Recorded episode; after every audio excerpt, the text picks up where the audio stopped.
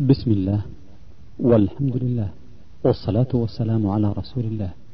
أيها الأحبة في الله يسر إخوانكم في تسجيلات الراية الإسلامية بالرياض أن يقدموا لكم هذه المادة والتي هي بعنوان نواقض الإسلام. لفضيلة الشيخ صالح ابن فوزان الفوزان نسأله تعالى أن ينفع المسلمين بهذه المحاضرة وأن يجزي الشيخ خير الجزاء. والآن نترككم مع مادة هذا الشريط بسم الله الرحمن الرحيم. الحمد لله رب العالمين. وصلى الله وسلم على نبينا محمد وعلى آله وصحبه أجمعين. وضمن سلسلة المحاضرات الأسبوعية التي تقام في هذا الجامع يسرنا في هذه الليلة أن نستضيف صاحب الفضيلة الشيخ صالح بن فوزان الفوزان حفظه الله عضو اللجنة الدائمة للبحوث العلمية والإفتاء وعضو هيئة كبار العلماء ليحدثنا عن موضوع مهم ألا وهو نواقض الإسلام. فليتفضل الشيخ مسددا موفقا. بسم الله الرحمن الرحيم. الحمد لله رب العالمين. الصلاة والسلام على نبينا محمد وعلى آله وأصحابه أجمعين. أما بعد فإن الله سبحانه وتعالى من على هذه الأمة ببعثة محمد صلى الله عليه وسلم. قال تعالى لقد من الله على المؤمنين إذ بعث فيهم رسولا من أنفسهم يتلو عليهم آياته ويزكيهم ويعلمهم الكتاب والحكمة وإن كانوا من قبل لفي ضلال مبين. كانوا في الجاهلية في ضلال مبين. لا يعرفون معروفا ولا ينكرون منكرا. يعبدون الأصنام والأحجار والأشجار والأولياء والصالحين والملائكة. كانوا متفرقين في عباداتهم. كل يتخذ له ربا يعبده من دون الله عز وجل. وكانوا في مجال السياسة والحكم متشتتين. لا تجمعهم دولة. لا تجمعهم دولة منهم. بل منهم من يتبع الفرس ومنهم من يتبع الروم ومنهم كثير يتسلط عليهم الرئاسات المتشتتة كل قبيلة تحكم نفسها وكل قبيلة تنتهك حرمات القبيلة الأخرى. في الدماء والأموال والأعراض والقوة آه، الغلبة فيها للقوي. وأما الضعيف فإنه مهان. ومستضعف ولا قيمة له عندهم. وكانوا في جانب الاقتصاد نفقر الدول. يأكلون ما هب ودب ما دب ودرج على وجه الأرض. فيأكلون الميتة ويأكلون ما نالته أيديهم لا يعرفون حلالا ولا حراما. فلما أراد الله لهم لما أراد الله لهم الخير وأراد لهم العزة وأراد الله لهم القوة في الأرض بعث إليهم رسولا منهم وهو محمد صلى الله عليه وسلم من صميم العرب. ومن أشرف العرب. وفي أقدس مكان على وجه الأرض. بعثه برسالته. يدعوه من الله سبحانه وتعالى. وأنزل عليه القرآن. وأنزل عليه السنة. فصار يعلمهم. بعد أن كانوا جهالا.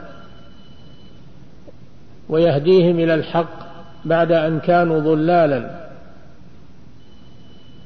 ويبصرهم بالصراط المستقيم. فاستجاب له من أراد الله له السعادة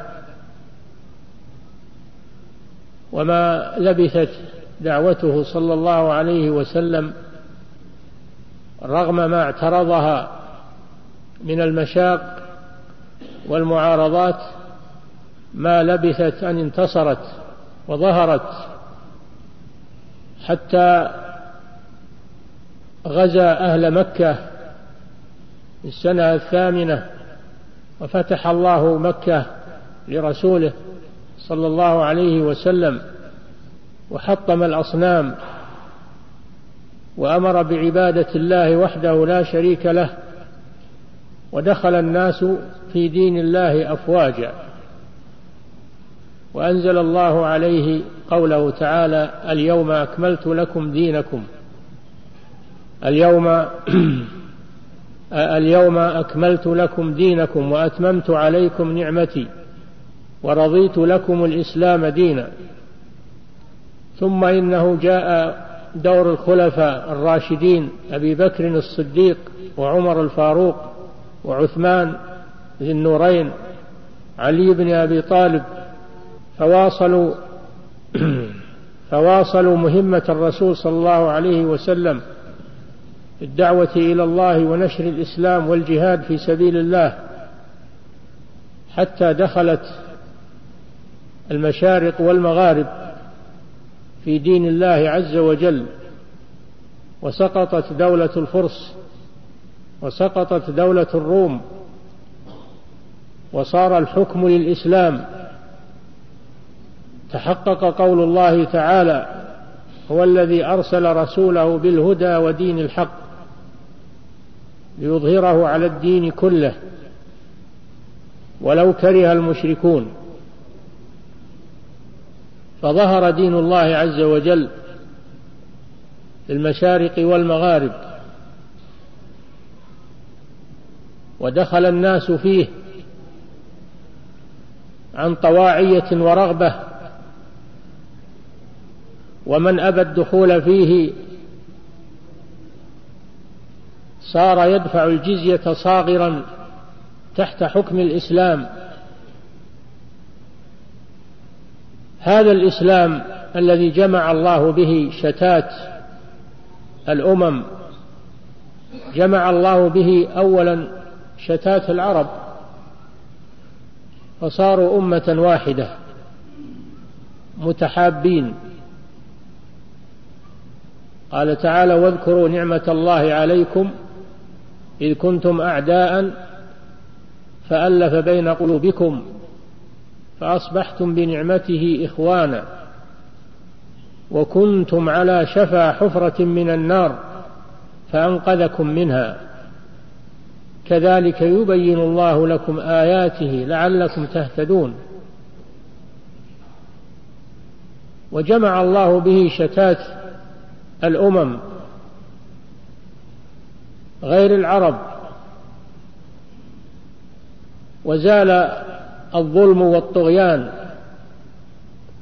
وعاش الناس تحت ظل الإسلام المؤمن بإيمانه والكافر تحت عدالة الإسلام. كما قال الله سبحانه وتعالى في وصف نبيه محمد صلى الله عليه وسلم وما أرسلناك إلا رحمة للعالمين. هذا هو الإسلام الذي جمع بين القلوب. قال تعالى هو الذي أيدك بنصره وبالمؤمنين وألف بين قلوبهم. لو أنفقت ما في الأرض جميعا ما ألفت بين قلوبهم ولكن الله ألف بينهم. إنه عزيز حكيم. وذكر العرب بهذه النعمة. واذكروا إذ كنتم قليل مستضعفون في الأرض تخافون أن يتخطفكم الناس فآواكم وأيدكم بنصره ورزقكم من الطيبات لعلكم تشكرون.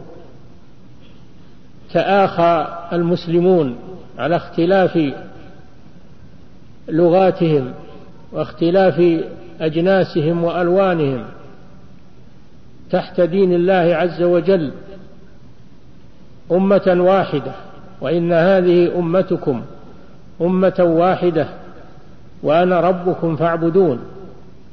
جاء الحق وزهق الباطل. إن الباطل كان زهوقا. وننزل من القرآن ما هو شفاء ورحمة للمؤمنين. ولا يزيد الظالمين إلا خسارة. فما هو هذا الإسلام الذي وحد بين البشر عربهم وعجمهم؟ هذا هو الإسلام؟ الإسلام هو الاستسلام لله بالتوحيد والانقياد له بالطاعة والخلوص من الشرك وأهله. هذا هو الإسلام. الاستسلام لله أي الانقياد لله جل وعلا بالتوحيد وإفراد الله بالعبادة.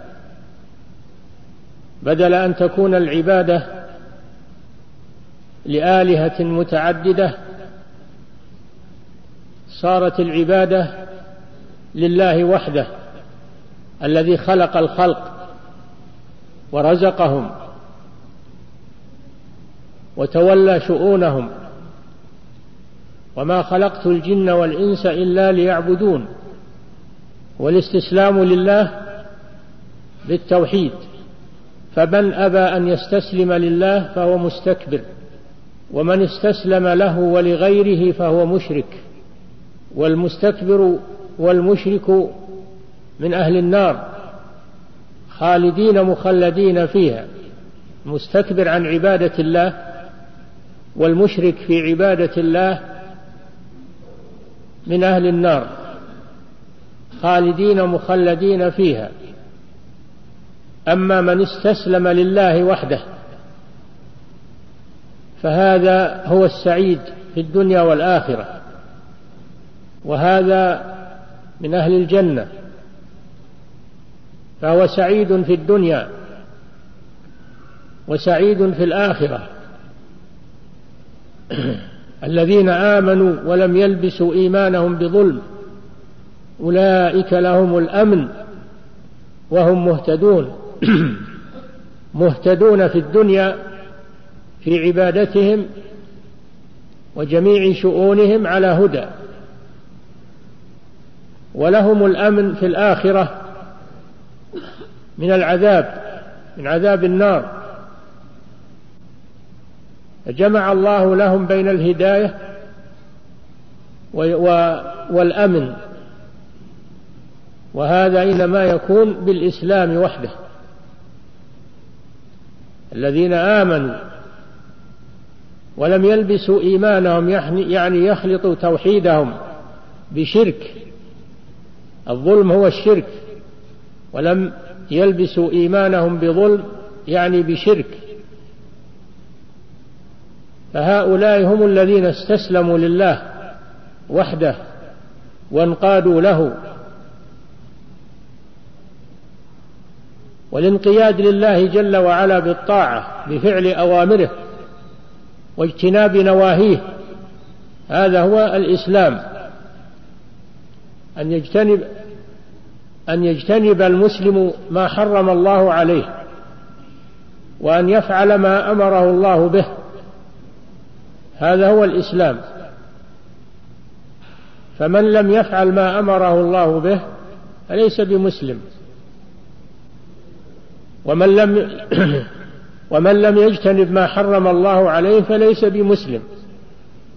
قد لا يكون مسلما أصلا وقد يكون مسلما إسلاما ضعيفا. لا إسلاما كاملا بحسب المخالفة التي ارتكبها. والبراءة من الشرك. فمن أسلم لله فإنه يتبرأ من غيره يتبرأ من المشركين ولا ولا يحبهم ولا يواليهم بل يكون عدوا لهم مبغضا لهم لأنهم أعداء الله وأعداء رسوله. وأعداء المسلمين يا أيها الذين آمنوا لا تتخذوا عدوي وعدوكم أولياء تلقون إليهم بالمودة وقد كفروا بما جاءكم من الحق. يا أيها الذين آمنوا لا تتخذوا اليهود والنصارى أولياء بعضهم أولياء بعض ومن يتولهم منكم فإنه منهم. إن الله لا يهدي القوم الظالمين. هذا معنى البراءة من المشركين والبراءة من الشرك بان يترك جميع أنواع الشرك الأكبر والأصغر ويخلص عبادته لله وحده لا شريك له. فمن لم يتبرأ من الشرك حتى ولو كان لا يعبد إلا الله إذا لم يتبرأ من الشرك ويبطل الشرك ويقول الناس أحرار في عباداتهم والناس أحرار في دياناتهم وآرائهم هذا ليس بمسلم. الذي لا يتبرأ من الشرك هذا ليس بمسلم. وإن كان هو لم يشرك لكنه لم يتبرأ من الشرك. والله أمره بأن يتبرأ من الشرك وما أنا من المشركين ويتبرأ من أهله. تبرأ من المشركين يتبرأ من الشرك ومن أهل الشرك ويعاديهم. هذا هو الإسلام. الذي بعث الله به رسوله صلى الله عليه وسلم والذي سار عليه صحابة رسول الله وأتباعهم وهو الإسلام. إلى أن تقوم الساعة. كما قال الإمام مالك رحمه الله لا يصلح آخر هذه الأمة إلا ما أصلح أولها. والذي أصلح أول هذه الأمة هو الإسلام. وكذلك لا يصلح آخر هذه الأمة إلا الإسلام. دينا ومعاملة وحكما الإسلام هو الذي يصلح المسلمين ويصلح الأمة. وليس غير الإسلام. وكل ما سواه فهو باطل وضلال وكفر. ولا بد أن يعتقد المسلم هذا أن كل ما سوى الإسلام فهو باطل وهو كفر وأن يتخذ الكفار والمشركين أعداء له لا يحبهم ولا يواليهم ولا يدافع عنهم. هذا هو الإسلام الصحيح. ثم على المسلم إذا عرف هذه النعمة نعمة الإسلام فعليه أن يسأل الله الثبات عليها ولا يأمن على نفسه من الفتنة. والانتكاس. لأن الحي لا تؤمن عليه الفتنة والفتن كثيرة والشرور متعددة والصوارف كثيرة والابتلاء والامتحان قائم. وقد ضل كثير بعد الهدى وارتد كثير بعد الإسلام. فالمسلم لا فالمسلم لا يأمن على نفسه بل يسأل الله الثبات ويحرص على معرفة الإسلام معرفة صحيحة لا يأخذ الإسلام بالتقليد فقط وإنما يأخذ الإسلام بمعرفته والتبصر فيه. أما إذا لم يعرف الإسلام ولم يعرف نواقض الإسلام فإنه حري أن يخرج عن الإسلام وهو يظن أنه على الإسلام. كما قال أمير المؤمنين عمر بن الخطاب رضي الله عنه يوشك أن تنقض عرى الإسلام عروة عروة إذا نشأ في الإسلام من لا يعرف الجاهلية. فلا بد أن تعرف الإسلام ما هو وأن تعرف نواقض الإسلام وتعرف ضد الإسلام وهو الكفر والشرك حتى تتجنبه. ولهذا يقول حذيفة ابن اليمان رضي الله عنه كان الناس يسألون رسول الله صلى الله عليه وسلم عن الخير فكنت أسأله عن الشر مخافة أن يدركني. هذا هو الفقه. كنت أسأله عن الشر مخافة أن يدركني.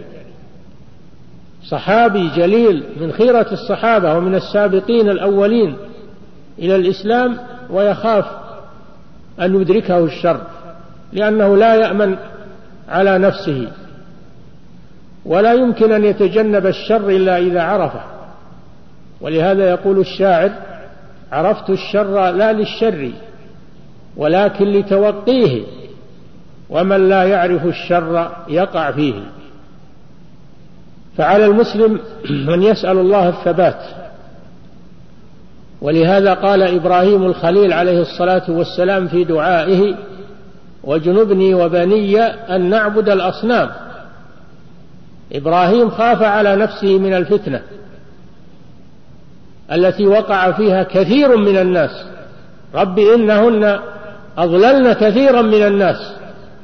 فخاف على نفسه وهو الذي كسر الأصنام وهو الذي أوذي بسبب تكسير الأصنام وإنكار عبادة الأصنام لم يأمن على نفسه فصار يدعو ربه فيقول واجنبني وبني أن نعبد الأصنام لأن فتنة الأصنام عظيمة.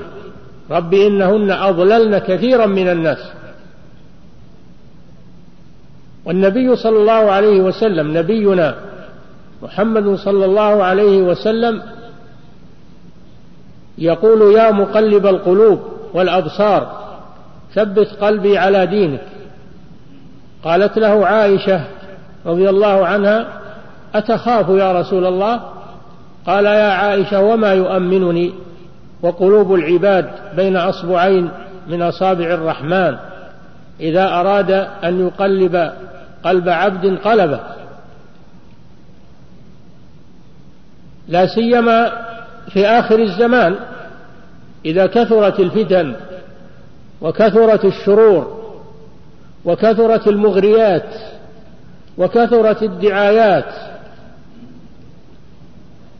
كثرت الدعايات إلى الضلال كما قال النبي صلى الله عليه وسلم لحذيفة بن اليمان. قال دعاة على أبواب جهنم من أطاعهم قذفوه فيها. دعاة على أبواب جهنم. لا يقولون للناس تعالوا إلى جهنم أو تعالوا إلى الكفر. لأنهم لو قالوا هذا ما استجاب لهم أحد. لكن يقولون تعالوا إلى التقدم وإلى الرقي وإلى الحضارة وإلى المغريات فيزينون للناس يزينون للناس الشهوات والنار محفوفة بالشهوات يزينون للناس الشهوات والمغريات.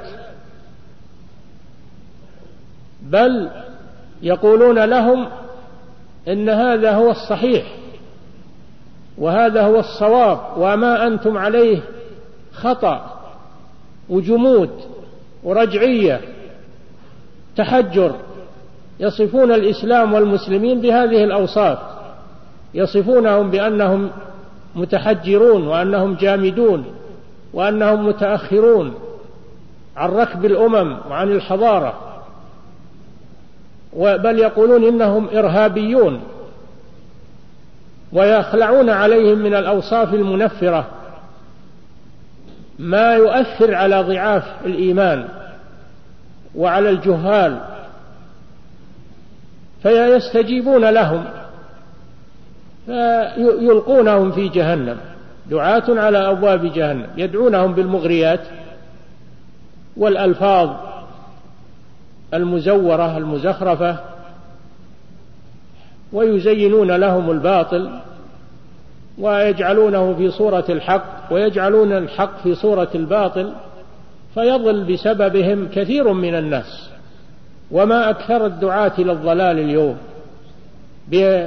ما أكثر الدعاة إلى الدعاة إلى الضلال والكفر اليوم في وسائل الإعلام المختلفة.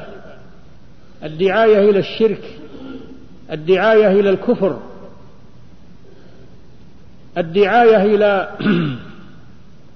الدعاية إلى الشهوات والشبهات ما أكثرها في وسائل الإعلام اليوم وفي الكتب وفي الصحف وفي مجالات كثيرة تصد عن دين الله عز وجل حتى أصبح المؤمن كما أخبر النبي صلى الله عليه وسلم القابض على دينه كالقابض على الجمر. وقال عليه الصلاة والسلام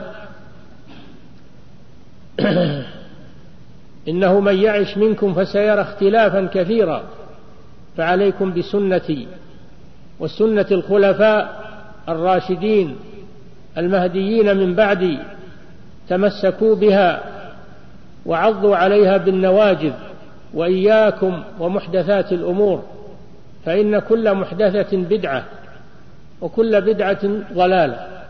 فمن دعاة الضلال من يزين الشرك للناس ويقول إنه محبة للأولياء والصالحين والذي لا يذبح للأموات ولا يطوف بقبورهم ولا يستغيث بهم هذا يبغض الصالحين.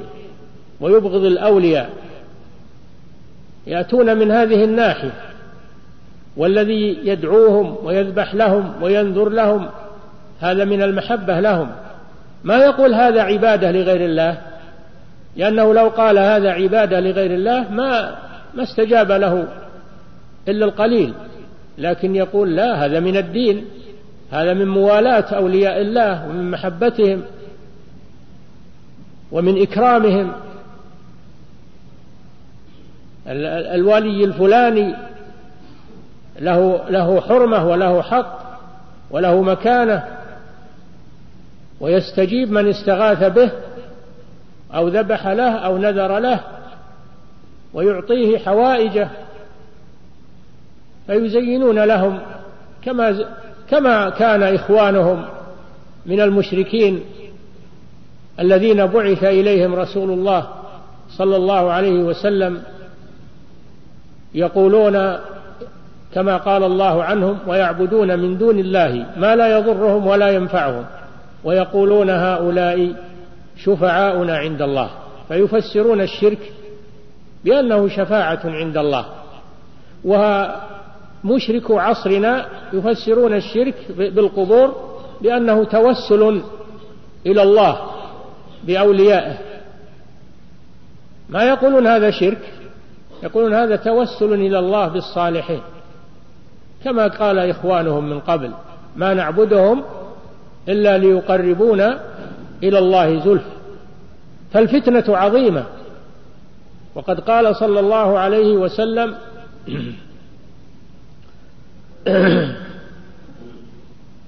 بادروا بالأعمال فتنا كقطع الليل المظلم. يصبح الرجل مؤمنا ويمسي كافرا. ويمسي مؤمنا ويصبح كافرا. يبيع دينه بعرض من الدنيا. إذا كثرت الفتن وتنوعت اشتد الخطر على أهل الإيمان. لأن الفتن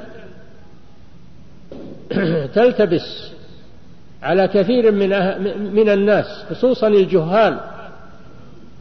الذين ليس عندهم معرفة بالحق والباطل فيقبلون هذه المغريات وهذه الدعايات التي تصرفهم عن دين الله عز وجل.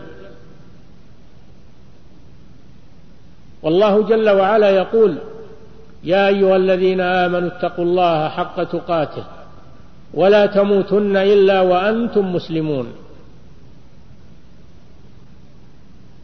وقال إبراهيم وقال إسحاق ويعقوب قال إسحاق ويعقوب لذريتهما يا بني إن الله اصطفى لكم الدين ووصى بها إبراهيم ووصى بها ووصى بها إبراهيم بنيه ويعقوب وصى بها إبراهيم بنيه ويعقوب يا بني إن الله اصطفى لكم الدين فلا تموتن إلا وأنتم مسلمون.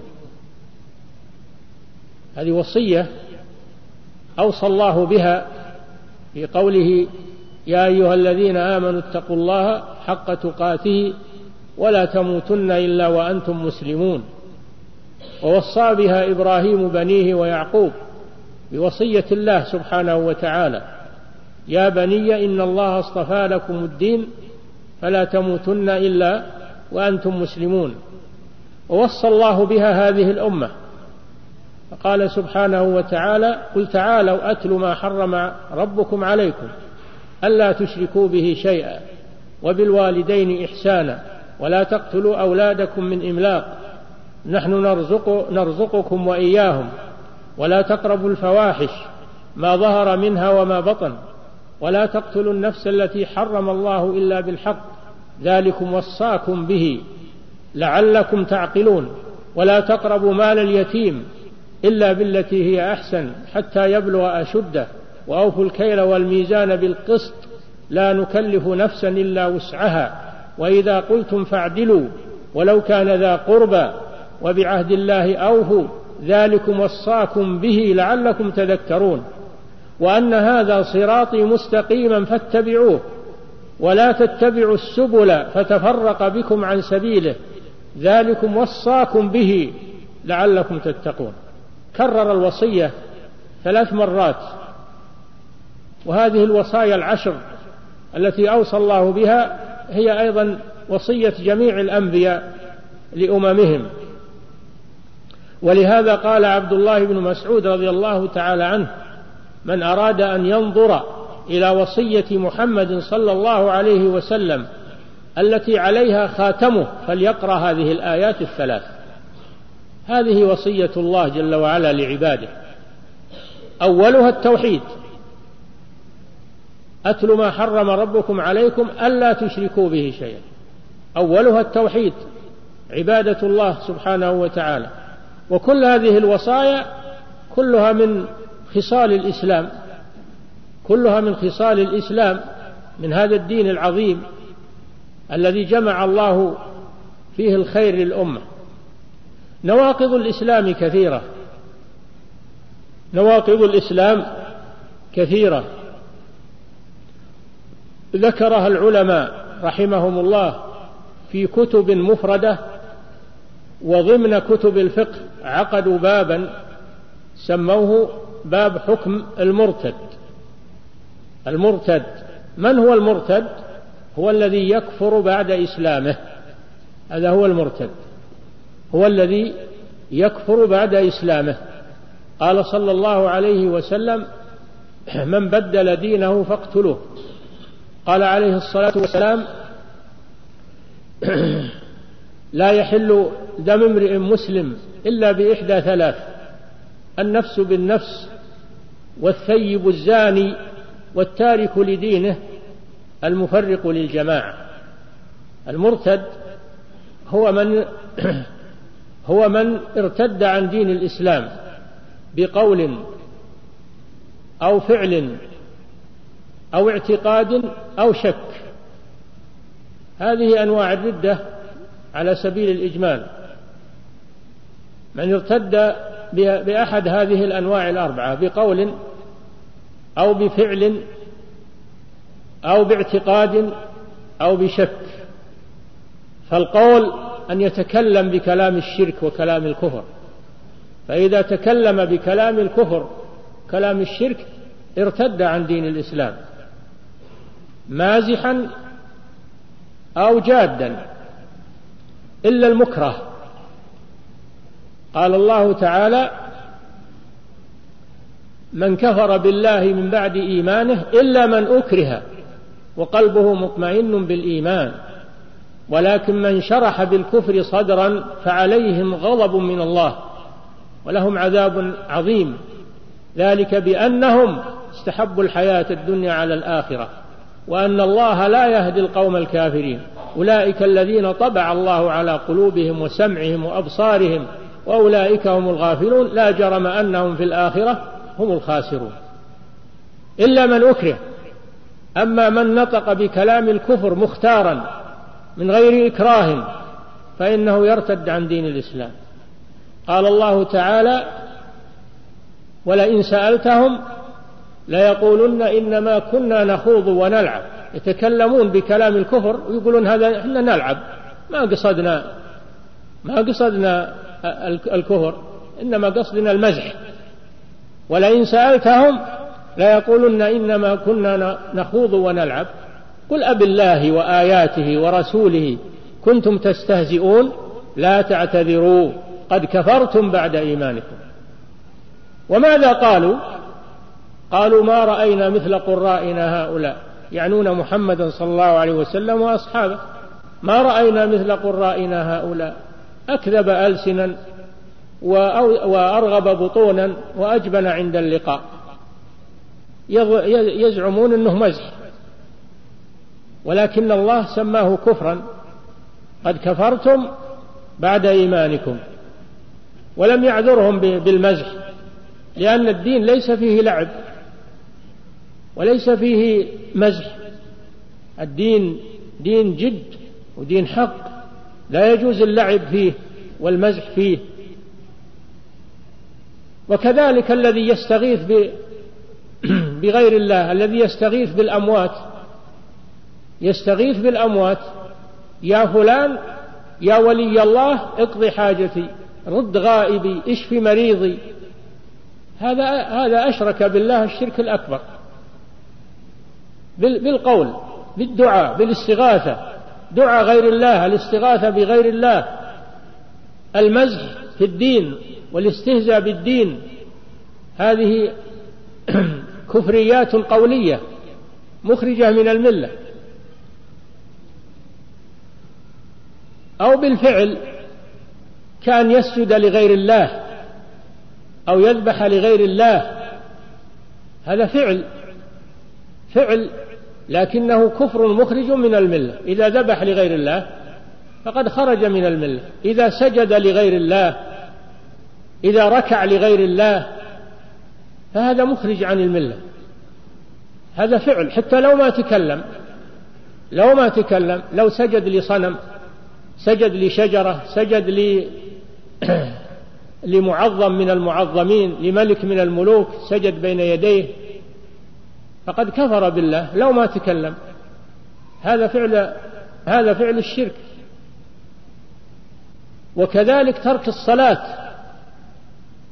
ترك الصلاة هذا هذا شرك. لو ما تكلم بالكفر. إذا ترك الصلاة متعمدا فقد كفر. قال صلى الله عليه وسلم بين العبد وبين الكفر والشرك ترك الصلاة. رواه مسلم. قال عليه الصلاة والسلام العهد الذي بيننا وبينهم الصلاة فمن تركها فقد كفر. من تركها فقد كفر. فترك الصلاة كفر عملي يخرج من الملة. فإن تابوا وأقاموا الصلاة وآتوا الزكاة فإخوانكم في الدين. فإذا لم يصلي فليس من إخواننا في الدين. فالله جل وعلا بين أن ترك الصلاة كفر. وقال تعالى ما عن الكفار ما سلككم في سقر؟ قالوا لم نكن من المصلين. إلى أن قال فما تنفعهم شفاعة الشافعين؟ لأنهم كفار الذين تركوا الصلاة كفار لا تنفعهم شفاعة الشافعين. وقال تعالى فلا صدق ولا صلى ولكن كذب وتولى فقرن ترك الصلاة مع التكذيب. والتكذيب بالدين كفر بالإجماع فكذلك ترك الصلاة فهو كفر عملي يخرج من الملة. ومن نواقض الإسلام الاعتقاد بالقلب. الاعتقاد بالقلب حتى لو صلى وصام ونطق بالشهادتين وبالدعاء تظاهر تظاهر بالقول الطيب وبالفعل الطيب لكن قلبه منكر هذا كافر. المنافقون في الدرك الأسفل من النار. وهم يصلون ويصومون ويحجون بل ويجاهدون مع الرسول صلى الله عليه وسلم ويعملون الأعمال ويذكرون الله. إذا جاءك المنافقون قالوا نشهد إنك لرسول الله والله يعلم إنك لرسوله والله يشهد إن المنافقين لكاذبون. اتخذوا أيمانهم جنة وصدوا عن سبيل الله. إنهم ساء ما كانوا يعملون. ذلك بأنهم آمنوا ثم كفروا فطبع على قلوبهم. فإذا كان فإذا كان في القلب كفر وعدم إيمان بالله عز وجل فإنه ليس بمسلم. وإن صلى وصام وعمل الأعمال كلها ما دام في قرارة قلبه لا يؤمن بالله ولا يؤمن برسول الله صلى الله عليه وسلم فهذا منافق. في الدرك الأسفل من النار كإخوانه من المنافقين الذين يقولون بألسنتهم ما ليس في قلوبهم. هذا الردة بالقلب الردة بالقلب. إذا اعتقد صحة الكفر وصحة الشرك ولكنه لم ينطق بهذا ما نطق بهذا لأنه يخاف ويجامل. فإذا اعتقد في قلبه أن الشرك صحيح وأن الكفر صحيح ولكنه تظاهر بال تظاهر بالإيمان وتظاهر بالعمل الصالح فالعبرة بالقلب هذا يعتبر كافرا منافقا في الدرك الأسفل من النار. وكذلك الشك لو شك في قلبه تردد الشك هو التردد. هل الرسول صلى الله عليه وسلم صادق ولا ما هو بصادق؟ صار عنده شك في قلبه. هل الرسول صادق؟ هل هو صحيح إنه رسول الله أو ليس رسول الله؟ هل صحيح إن, إن إنه ما فيه رب إلا الله سبحانه وتعالى؟ أو إن كل بهواه يتخذ ما يشاء؟ وأن الناس كلهم على حق. وليست وليس الدين فقط. في عبادة الله شك في قلبه هل هل هل الدين فقط عبادة الله أو يجوز أن الإنسان يعبد غير الله؟ لأن الأمم كثير على هذا فيشك في قلبه في التوحيد يشك في قلبه في في رسالة محمد صلى الله عليه وسلم يشك في قلبه في أحاديث الرسول صلى الله عليه وسلم. هل هي صحيحة؟ هل هي حق؟ الله جل وعلا يقول وما ينطق عن الهوى؟ إن هو إلا وحي يوحى. ويقول سبحانه وتعالى وما آتاكم الرسول فخذوه وما نهاكم عنه فانتهوا. فإذا شك في قلبه في صدق الرسول صلى الله عليه وسلم تردد هل هو صحيح ولا ما هو بصحيح؟ هذا كافر بالله عز وجل. حتى لو عمل الأعمال كلها ولو تكلم بالتسبيح والتهليل والتكبير ما دام انه شاك في قلبه قال الله جل وعلا في قلوبهم مرض فزادهم الله مرضا ولهم عذاب أليم بما كانوا يكذبون لأنهم في قلوبهم عندهم الشك فهم في ريبهم يترددون والعياذ بالله.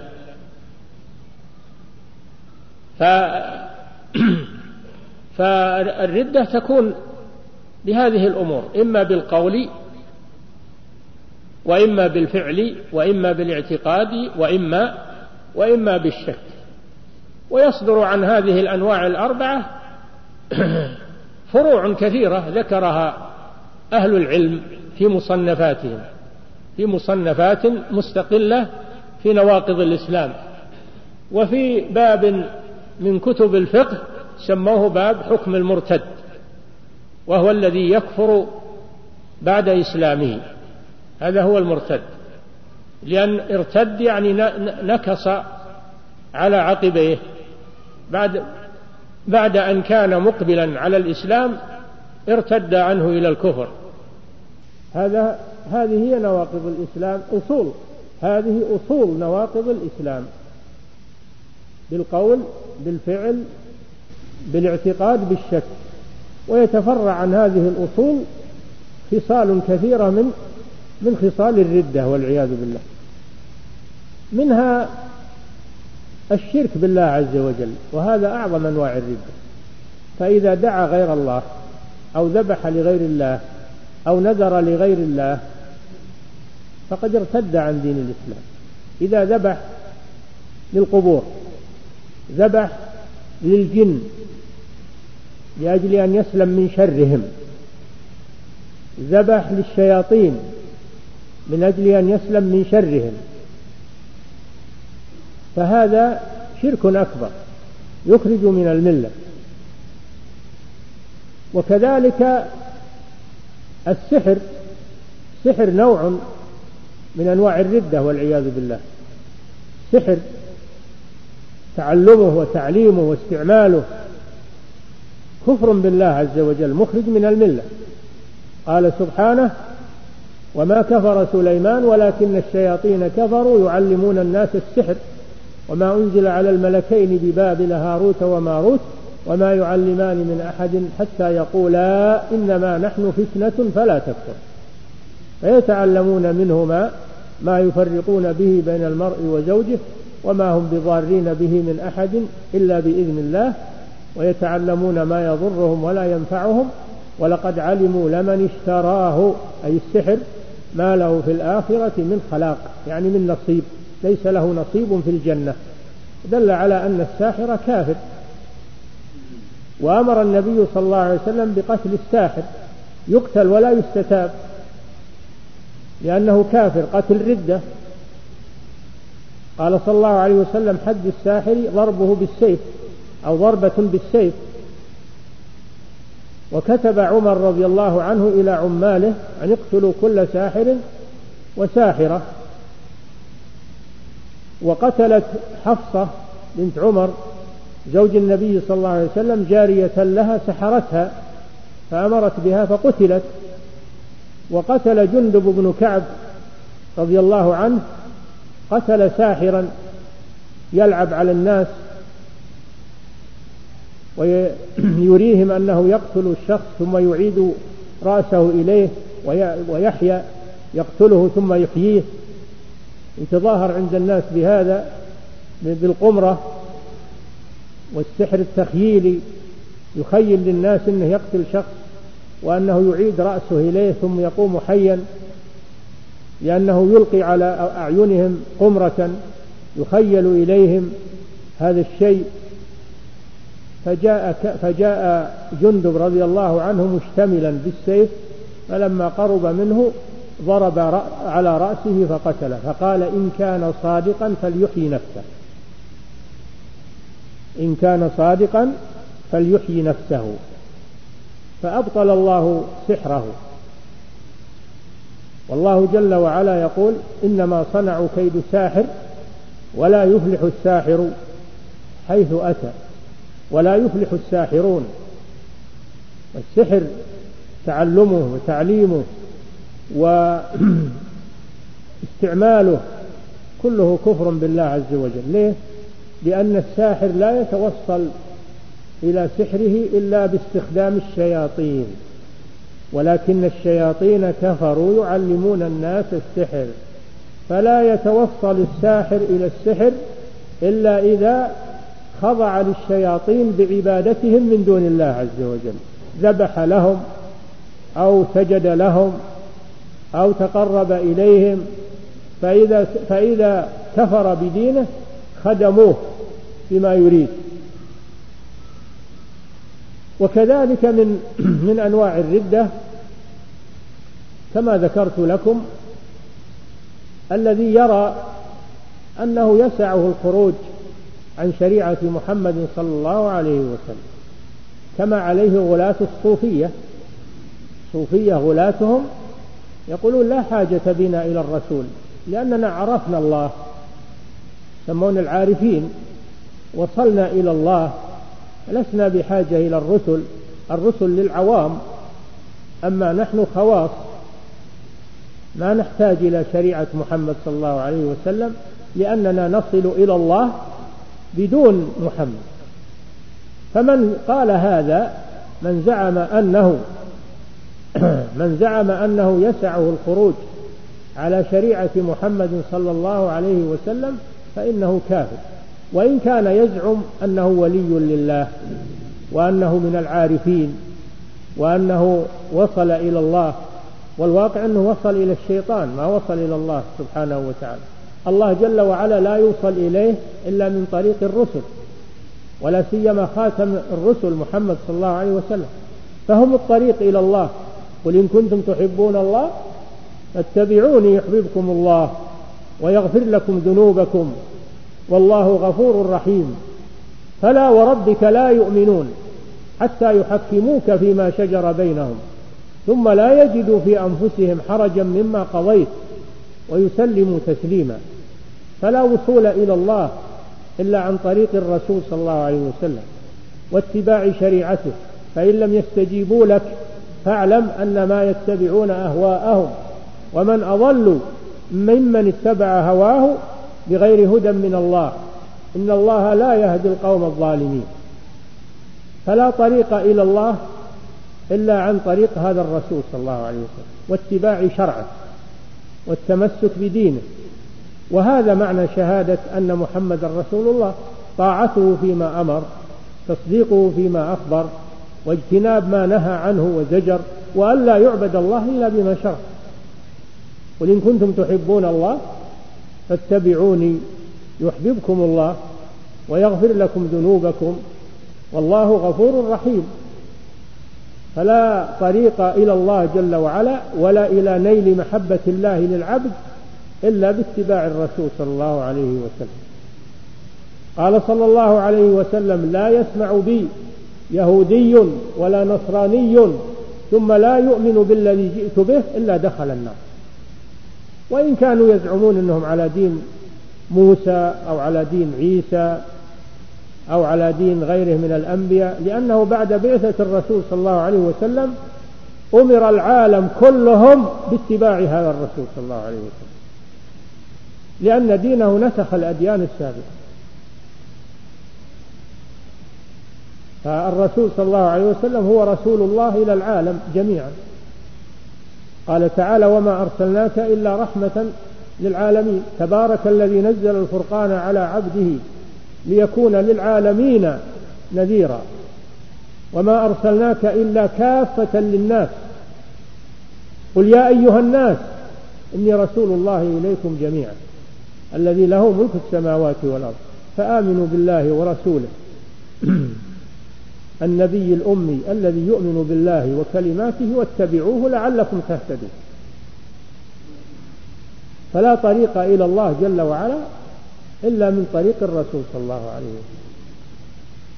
أما الذي يقول أنا أنا على دين نبي قبله دين موسى دين عيسى أو يقول أنا وصلت إلى الله ولست بحاجة إلى الرسل نهائيا فهذا كافر بالله عز وجل.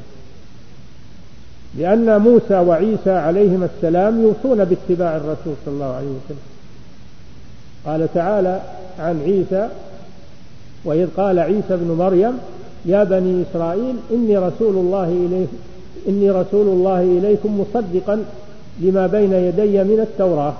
ومبشرا برسول يأتي من بعد اسمه أحمد.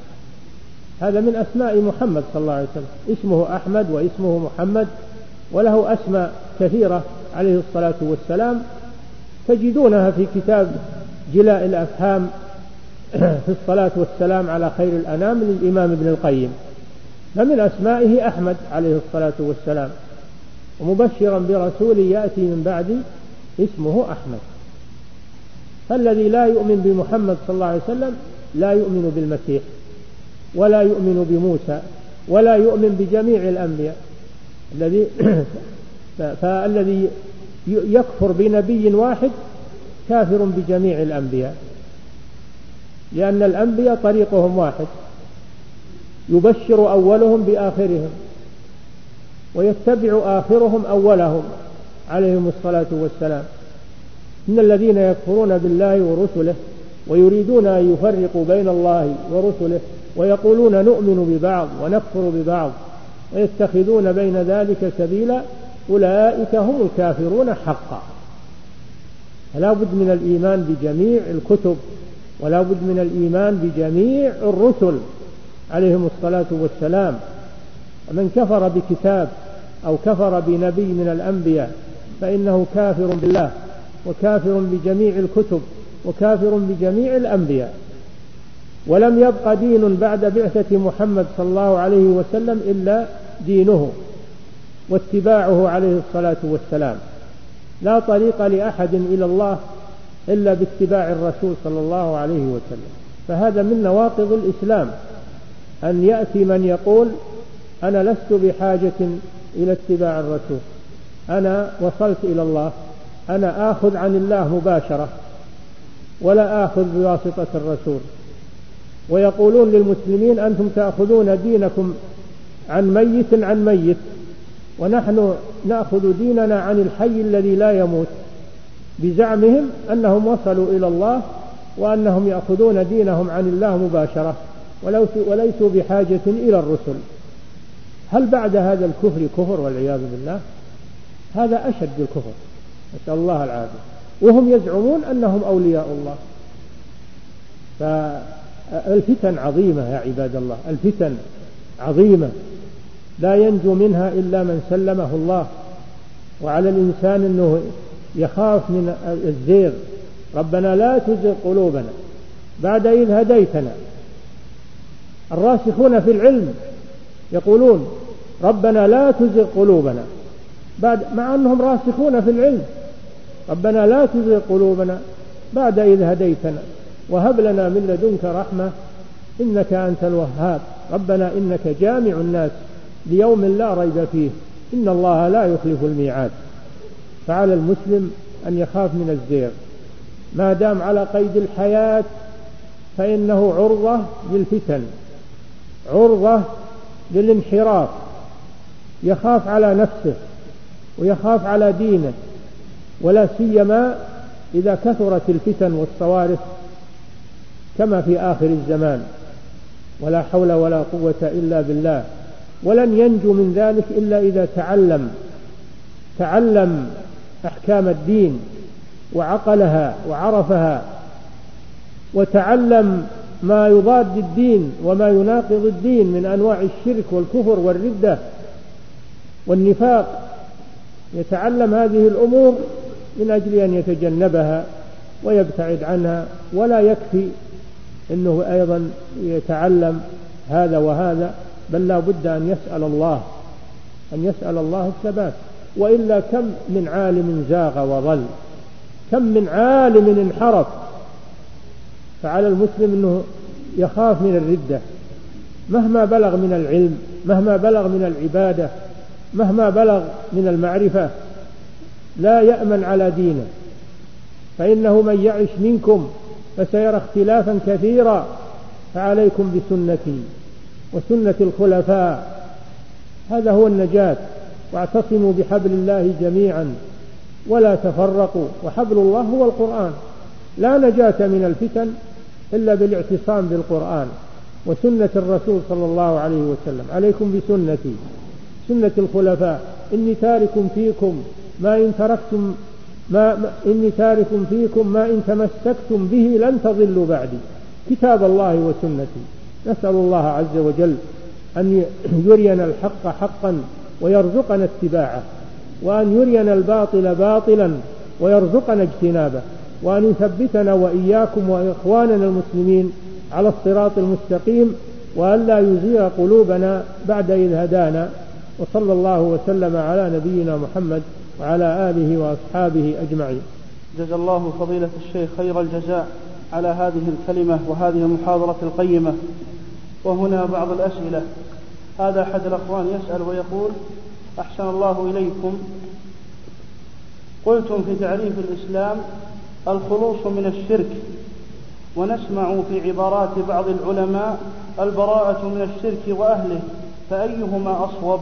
وما الفرق بينهما بين البراءة والخلوص؟ كله كله صحيح. الخلوص هو البراءة. والبراءة هي الخلوص. لا يخلص إلا من تبرأ. ولا يتبرأ إلا من خلص من الشرك. فهما بمعنى واحد. نعم.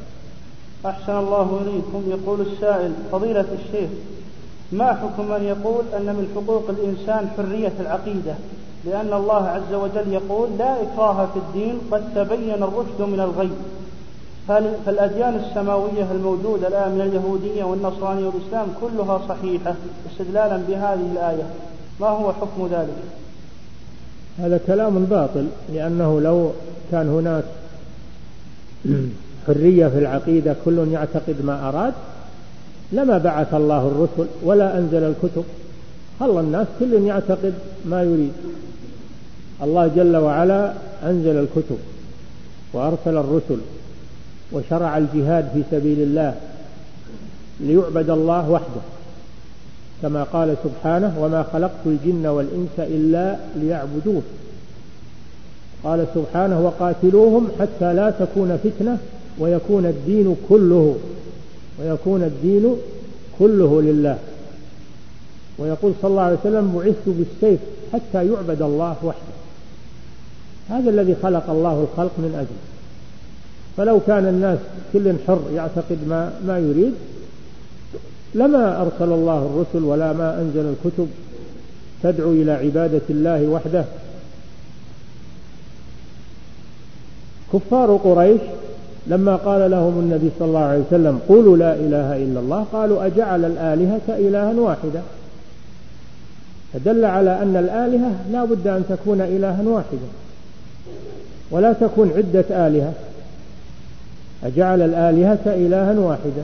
هذا معنى لا إله إلا الله. لا معبود بحق إلا الله. فكل ما عبد من دون الله فهو باطل. وهذا يقول لا حرية الأديان وكلها صحيحة. هذا كفر بالله عز وجل. اللي يقول هذه المقالة كافر. يستتاب فإن تاب وإلا قتل.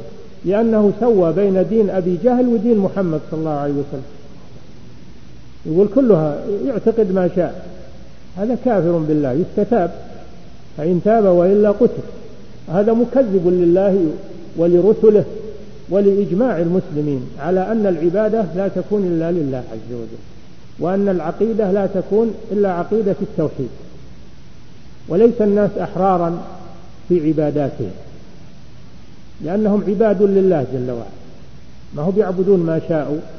لا يعبدون الله وحده. هذا هو الدين الصحيح الدين الحق. ذلك بأن الله هو الحق وأن ما يدعون من دونه هو الباطل وأن الله هو العلي الكبير. وهذا معنى لا إله إلا الله أي لا معبود حق إلا الله سبحانه وتعالى وكل معبود سواه فهو باطل. وهذا يقول لا ما هو باطل حرية الأديان. وأما قوله تعالى لا إكراه في الدين قد تبين الرشد من الغي.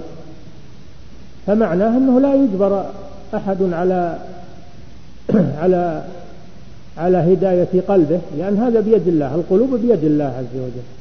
فنحن لا نكره أحد على أنه يدخل في الإسلام في قلبه ويعتقد في قلبه صحة الإسلام. لا نملك هذا. إنك لا تهدي من أحببت ولكن الله يهدي من يشاء. لا إكراه في الدين يعني لا نجبر الناس على تقبل الإسلام بقلوبهم وتصديقهم به. ما نملك هذا. هذا لا يملكه إلا الله سبحانه وتعالى.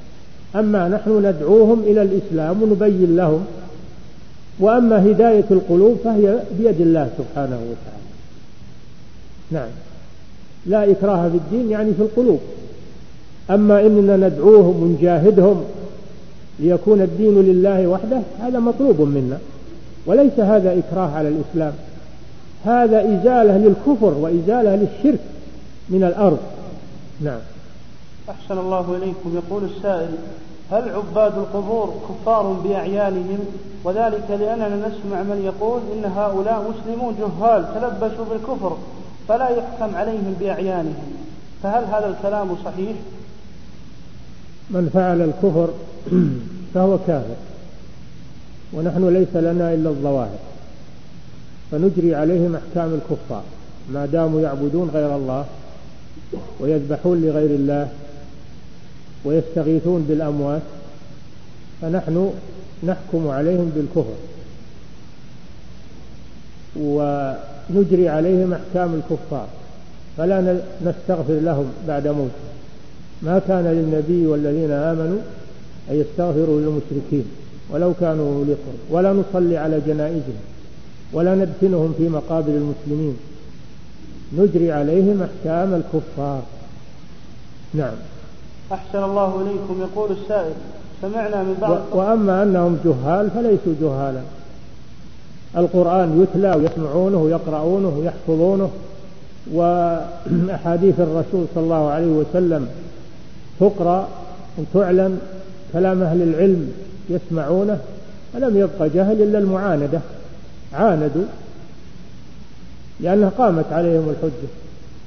وما دام قامت عليهم الحجة فلم يبقى لهم جهل يعذرون به. الجهال لو لم يسمعوا شيئا لو عاشوا منقطعين عن العالم ولم يبلغهم شيء هؤلاء هم الجهال. أما الذين يعيشون في بلاد المسلمين ويحفظون القرآن أو يسمعونه ويسمعون كلام الرسول صلى الله عليه وسلم يسمعون كلام أهل العلم ولم يبقى عندهم عذر إلا أنهم يريدون البقاء على ما هم عليه ويريدون أن يقلدوا فلانا وعلانا. هؤلاء لا عذر لهم. نعم. أحسن الله إليك. يقول السائل سمعنا من بعض طلبة العلم أن الناقض الثالث الذي ذكره الشيخ محمد بن عبد الوهاب رحمه الله في نواقض الإسلام من لم يكفر المشركين أو شك في كفرهم أو صحح مذهبهم فهو كافر مثلهم يقول هذا الناقض لم يخرج من مشكاة النبوة وليس بصحيح فهل هذا الكلام صحيح؟ شيخ الإسلام ما ذكر هذا من عنده ذكره من الأدلة ذكره من الأدلة من قوله تعالى يا أيها الذين آمنوا لا تتخذوا الكافرين أولياء من دون المؤمنين. ما معنى أولياء؟ يعني لا تعادونهم ولا تبطلون ما هم عليه ولا تتبرؤون منهم. هذه موالاتهم يا أيها الذين آمنوا لا تتخذوا اليهود والنصارى أولياء. بعضهم أولياء بعض. يا أيها الذين آمنوا لا تتخذوا عدوي وعدوكم أولياء. ما معنى أولياء؟ من الولاية وهي المحبة والمناصرة وعدم تكفيرهم وعدم بيان بطلان ما هم عليه. هذا معنى الموالاة التي جعلها الله كفرا. وهذا ما أخذه الشيخ رحمه الله في هذا الناس من لم يكفر الكفار اللي يصحح مذهبهم؟ هذا معناه أنه اتخذهم أولياء. نعم. أحسن الله إليك. كثرت الأسئلة التي تسأل عن التهم التي في الجرائد ونحوها على هيئات الأمر بالمعروف والنهي عن المنكر وما يفعل بهم من التهم والكلمات الكاذبة الباطلة. فما هي نصيحتكم يا شيخنا لمن يعمل بهذا الجهاز ولأهل الصحافة؟ صبر. نصيحتنا للمؤمنين وأهل الأمر بالمعروف والنهي عن المنكر أن يستمروا في طريقهم لأنهم على طريق صحيح. عليهم أن يستمروا ويصبروا. يصبروا على ما نالهم. يا بني أقم الصلاة وأمر بالمعروف وانهى عن المنكر واصبر على ما أصابك. سيصيبهم ما يصيبهم من أذى الناس ومن الكلام فيهم ومن التجريح ومن ومن لكن لا بد من الصبر. وتواصوا بالحق وتواصوا بالصبر. لأن اللي يتواصون بالحق يحصل لهم لوم ويحصل لهم توبيخ. التواصي بالحق هو الأمر بالمعروف والنهي عن المنكر. الذي يوصي بالحق لا بد يبي ينال شيء من الناس. هل الرسل سلموا من من الناس؟ هل الرسول نبينا محمد صلى الله عليه وسلم سلم من الناس ومن كلامهم فيه؟ ما سلم عليه الصلاة والسلام. فلنا فيه قدوة ولنا فيه أسوة. ما يقال لك إلا ما قد قيل للرسل من قبلك فعلينا أننا نصبر. ولا نلتفت لأقوال هؤلاء ووبالها وشرها وإثمها يعود عليهم والحمد لله. وهذا لا يضر أهل الإيمان وأهل الحسبة لا يضرهم هذا الكلام. نعم. أحسن الله إليكم. يقول السائل هناك بعض المتعالمين الذين يخرجون في القنوات الفضائية ومن هذه القنوات الفاسدة قناة ال MBC وهي قناة يخرج فيها المغنين والمغنيات والداعرين والداعرات والفاسدين والفاسدات ويخرج فيها هؤلاء الذين يفتون. فهل يا شيخنا توصي طلبة العلم بالخروج في هذه القناة؟ وجهونا بارك الله فيكم. والله أنا في نفسي ما ما أخرج فيها ولا في غيرها من القنوات لأن هذا تصوير هذا تصوير والتصوير حرام. تظهر صورك فيها وافقت أنت على الصورة وافقت على التصوير ونشر العلم والدعوة إلى الله والتعليم له مجالات أخرى ما فيها تصوير ما فيها تصوير فعلى الدعاة وعلى المرشدين وعلى الذين يفتون الناس إنهم يفتونهم في القنوات اللي ما فيها تصوير ولا فيها تلفزيون. هذا هو الذي أراه. ما توقفت الدعوة إلى الله على هذه القناة أو على هذه على هذه الوسيلة. هناك وسائل كثيرة ولله الحمد سليمة مئة بالمئة ما فيها أي محذور. نعم. أحسن الله إليك. تقول السائلة قمت بالحج وفي أثناء طواف الوداع في الطواف الخامس أحسست برطوبة وحينما خرجت وانتهيت من الطواف وخرجت من الحرم وجدت أنها قد نزلت عندي الدورة في الطواف وأنا لا أعلم. فما حكم ذلك؟ حكم ذلك أن الطواف غير صحيح وطواف العمرة ولا طواف الحج؟ إن كان طواف تطوع فهو ما في شيء طواف التطوع ما هو بواجب. أما إن كان طواف عمرة أو طواف حج فلا بد من إعادته. لا بد من إعادته لأن الطواف الأول غير صحيح. نعم. أحسن الله إليك. يقول السائل كثر الكلام في هذا الزمن عن مسألة الولاء والبراء فنريد منكم يا شيخنا أن تبينوا لنا الضوابط في مسألة التولي والموالاة. وفقكم الله وسددكم الولاء والبراء. الولاء أن توالي أهل الإيمان أن توالي أهل الإيمان تحبهم وتناصرهم وتعينهم وتكون معهم. هذا هو الولاء الولاء لأهل الإيمان. إنما وليكم الله ورسوله والذين آمنوا الذين يقيمون الصلاة ويؤتون الزكاة وهم راكعون. ومن يتولى الله ورسوله والذين آمنوا فإن حزب الله هم الغالبون. وأما البراء فهو البراءة من أهل الشرك البراءة منهم وعدم محبتهم في القلوب وعدم مناصرتهم وبيان بطلان ما هم عليه. هذا هو البراءة منهم. نعم. أحسن الله إليكم. يقول السائل فضيلة الشيخ السلام عليكم ورحمة الله وبركاته. يكثر معنا في العمل وجود الرافضة ونسمع منهم الاستغاثة بعلي وبالحسين فكيف نتعامل معهم؟ بارك الله فيكم. إذا أظهروا شيئا من شركهم ومن باطلهم فلا تسكتوا عنهم. لا بد أن ترفعوا بشأنهم إلى المسؤولين.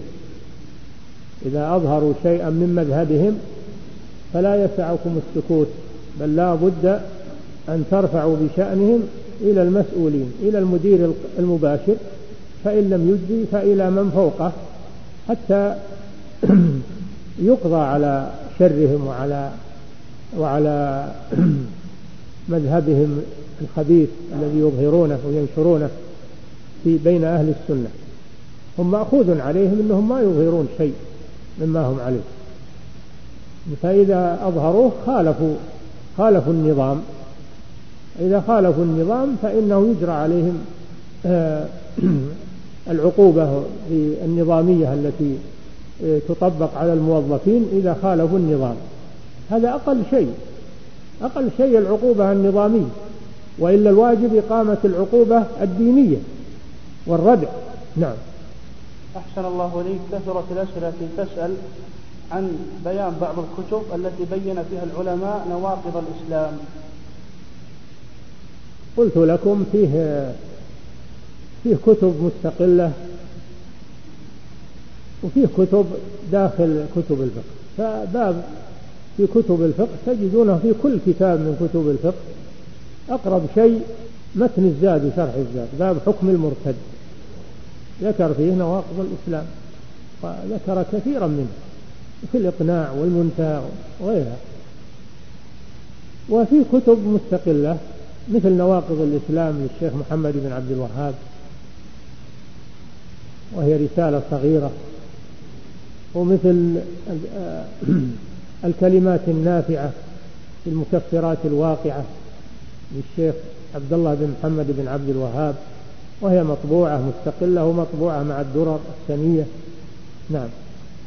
أحسن الله إليك. يقول السائل فضيلة الشيخ قلتم حفظكم الله إن تارك الصلاة كافر كفرا أكبر مخرجا عن الملة. فكيف نجمع بين حديث رواه مسلم بين الرجل وبين الكفر والشرك ترك الصلاة وحديث معاذ رضي الله عنه الذي قال له النبي صلى الله عليه وسلم فيه من قال لا إله إلا الله دخل الجنة. من قال لا إله إلا الله بحقوقها بحقوقها وأعظم حقوقها إقام الصلاة. ما هو بيقول لا إله إلا الله بس بلسانه ويقتصر عليها. إذا قال لا إله إلا الله فلا بد أن يصلي ولا بد أن يزكي ولا بد أن يصوم رمضان ولا بد أن يحج البيت. مع الاستطاعة ولا بد أن يفعل ما أمر الله به ويترك ما نهى الله عنه. هذا معنى لا إله إلا الله. ليست مجرد لفظ يقولها ويصير مسلم ويترك الصلاة ويترك العبادات ويكتفي بلا إله إلا الله ما تنفع. قال صلى الله عليه وسلم إلا بحقها ومن أعظم حقوقها إقام الصلاة. من أعظم حقوق لا إله إلا الله إقام الصلاة. ولما قاتل أبو بكر الصديق آه، الذين منعوا الزكاة وهم يقولون لا إله إلا الله ويشهدون أن محمد رسول الله قالوا له يا خليفة رسول الله كيف تقاتلهم؟ وهم يقولون لا إله إلا الله ويقولون قال قال رضي الله عنه إن الرسول صلى الله عليه وسلم قال إلا بحقها وإن الزكاة من حقها. والله لو منعوني عقالا كانوا يؤدونه إلى رسول الله صلى الله عليه وسلم لقاتلتهم عليه. ويقول وهب بن منبه رحمه الله لما قال له رجل أليس مفتاح الجنة؟ لا إله إلا الله. قال بلى ولكن ما من مفتاح إلا وله أسنان. فإن جئت بمفتاح له أسنان فتح لك وإلا لم يفتح لك. لا إله إلا الله مفتاح تحتاج إلى أسنان وهي الأعمال والطاعات. بدون الطاعات وبدون الأعمال لا تنفع لا إله إلا الله. نعم. أحسن الله إليك. يقول السائل فضيلة الشيخ معظم البنوك يقوم بعملية التقسيط ويقولون بأن لديهم فتوى من بعض المشايخ فهل يجوز للإنسان يتعامل معهم؟ وهل يلزمه التأكد من أن ما باع عليه من قبل البنك ملك للبنك أو يكتفي بقولهم؟ بارك الله فيكم ما ما عندنا يعني ما عندنا معرفة بمعاملات البنوك لكن الذي يتضح والذي والذي عليه البنوك أنها مؤسسات ربوية. البنوك مؤسسات ربوية هذا شيء معلوم. هي تتعامل بالربا واقتصادها قائم على الربا. لأنها مثل بنوك البنوك العالمية. نظامها نظام البنوك العالمية. والبنوك العالمية لا لا تقوم إلا على الربا. فما الذي يجعل هذه البنوك في منأى عن الربا؟ هي تمشي على نظام البنوك الأخرى. لا تخرج عنها في شيء. والتعامل معها ما عندهم سلع يبيعونها.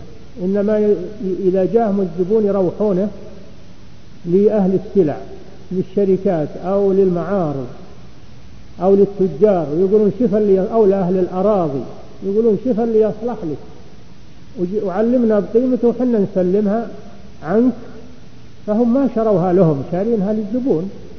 وسلموا قيمتها قرض قرض للزبون بزيادة قرض الربوي. لو كانوا صادقين يريدون الحق لأحضروا السلع عندهم في حوزتهم وفي مخازنهم وفي مستودعاتهم. فإذا جاء الزبون باعوا عليه سلعة وسلموها له وقيدوا ثمنها بذمته مؤجلا. لكن هذا ما هو عندهم. ما عندهم شيء من السلع. يكذبون. يروحون الناس لسلع الناس أملاك الناس وهم مجرد وسيط فقط. والذي يشري السلعة ما شروها لهم شارينها للزبون يسلمون ثمنها قرض للزبون ويأخذون زيادة عليه. هذا هو ما هم عليه. وكون عندهم فتوى ولا ما عندهم فتوى هذا لا يهمنا. الفتوى تخطي وتصيب. وربما أنهم لبسوا على هذا الذي أفتاهم لبسوا عليه وصدقهم دون أن ينظر في تعاملهم ويقف على تعاملهم على الحقيقة. نعم. أحسن الله إليك. يقول السائل فضيلة الشيخ هناك من يخرجون في القنوات الفضائية من بعض المتلاعبين بالفتوى. نحن يتركونها من القنوات الفضائية واللي يخرجون فيها. نعم. أحسن الله إليك. يقول السائل ما حكم العمل بوظيفة تلزم باللباس الأجنبي مثل القبع واللباس الذي يشابه البنطلون؟ جزاكم الله خيرا. اللباس اللي فيه مشابهة للكفار لا يجوز. قال صلى الله عليه وسلم من تشبه بقوم فهو منهم. فلا يجوز التشبه بالكفار في لباسهم. وإذا كان أهل العمل يجبرون عليه فلا طاعة لمخلوق في معصية الخالق والأعمال كثيرة. تروح العمل آخر نزيه ليس فيه هذا الذي تقول. ومن يتق الله يجعل له مخرجا ويرزقه من حيث لا يحتسب. الأعمال كثيرة ولله الحمد. فإذا ضاق عليك مجال رح للمجال الآخر. نعم. أحسن الله إليك. يقول السائل ما هي الأوقات التي يستحب فيها الدعاء؟ وما هي صفة رفع اليدين في الدعاء؟ وهل يجوز رفع اليدين في الدعاء في الاستراحة بين الخطبتين يوم الجمعة؟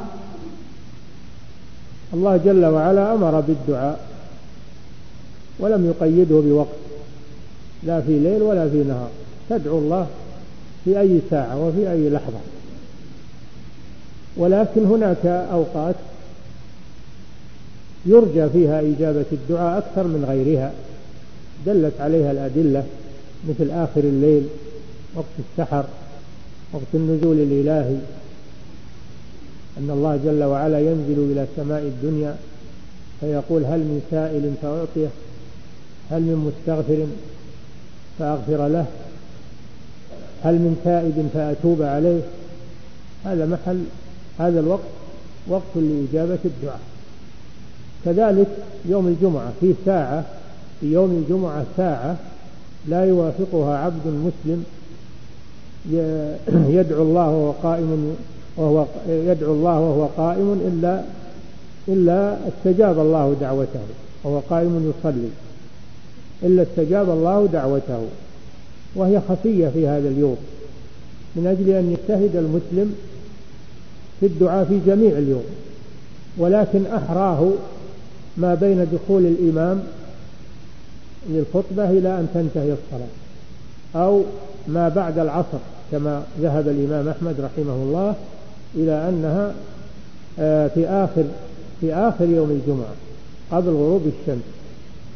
هذا الذي رجحه الإمام أحمد. وبعض العلماء يقول هي ما بين آه، جلوس الإمام على المنبر للخطبة إلى أن تنقضي الصلاة.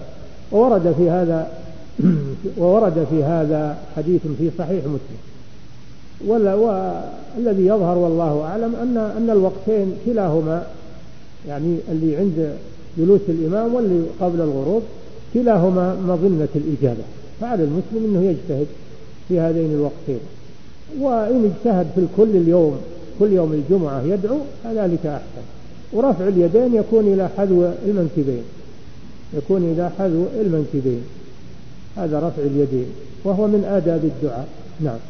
أحسن الله إليك. يقول السائل ما المقصود بالإرهاب بإرهاب العدو في قوله تعالى وأعدوا لهم ما استطعتم من قوة ومن رباط الخيل ترهبون به عدو الله وعدوكم هذا إرهاب بحق.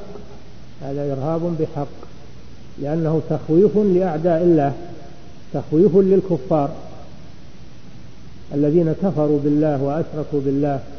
فنحن مأمورون بتخويفهم وإرهابهم وقتلهم قتالهم في سبيل الله عز وجل. هذا إرهاب مشروع وهو تخويف الكفار الذين أخافوا المسلمين والذين كفروا بالله وأشركوا بالله فتخويفهم عبادة عبادة لله سبحانه وتعالى. نعم. أحسن الله إليك. يقول السائل فضيلة الشيخ ما حكم لبس الرجل لقميص أو بنطال أصفر قاني أو أحمر قاني غير مختلط بلون آخر؟ هل يدخل ذلك في الثوب المعصفر أو المزعفر؟ أما الأحمر فلا الأحمر الخالص لا يجوز للرجل لبس. أما الأحمر غير الخالص الذي فيه لون غير الحمرة يعني مختلط لون أبيض ولون أحمر مثل الشماغ ومثل بعض الملابس هذا لا بأس به لأنه ما هو أحمر خالص. أما الأحمر خالص فلا يصلح حرام على الرجال إنما هو للنساء. والأصفر إذا لم يكن بالذي جاء النهي عنه وهو المعصفر لا بأس به. الأصفر والأخضر والأسود والأبيض وخير اللباس للرجال البياض كما قال صلى الله عليه وسلم. لكن لا بأس ببقية الألوان ما عدا الأحمر الخالص. نعم. أحسن الله إليك. يقول السائل إنني أشتري بنزين للسيارة من إحدى المحطات التي تعطيني الحق في غسيل السيارة مرة بعد شراء 450 لتر. هل يجوز لي ذلك؟ إذا كنت تروح لمهم ولما تكمل العدد علشان يعطونك الهدية فهذا لا ينبغي.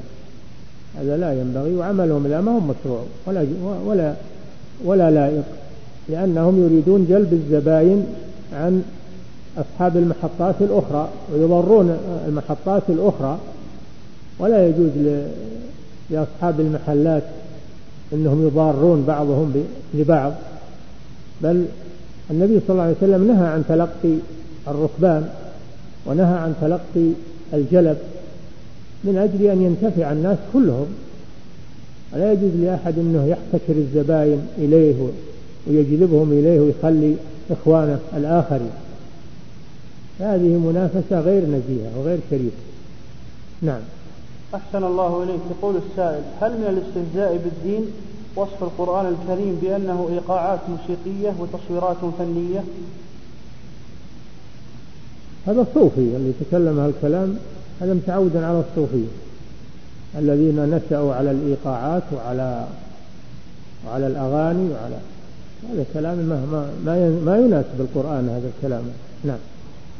أحسن الله إليك. يقول السائل فضيلة الشيخ هل الكفر العملي لا بد فيه من الاعتقاد أو لا يشترط فيه هذا الشرط؟ الكفر العملي كفر مستقل والاعتقاد كفر مستقل وأهل العلم ذكروها مستقلات أربعة أنواع.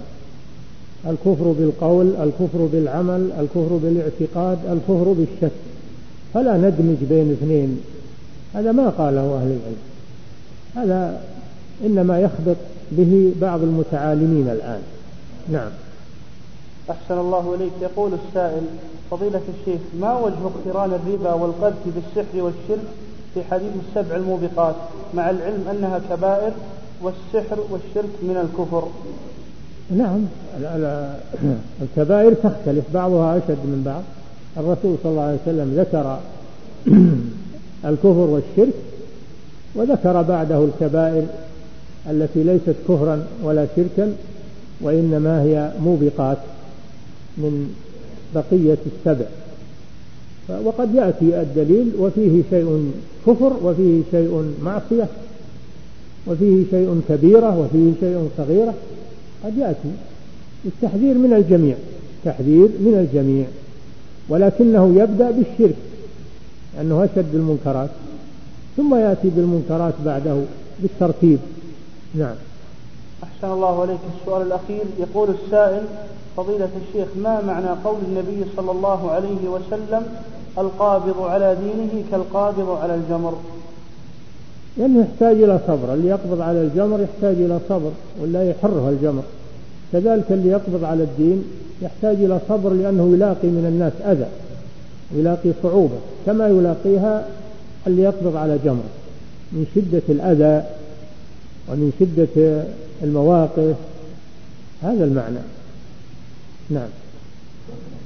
والله تعالى أعلم وصلى الله وسلم على نبينا محمد على آله وصحبه أجمعين. جزا الله فضيلة الشيخ خير جزاء وجعلنا الله وإياكم ممن يستمعون القول فيتبعون أحسنه. وتقبلوا تحيات إخوانكم في تسجيلات الراية الإسلامية بالرياض. والسلام عليكم ورحمة الله وبركاته.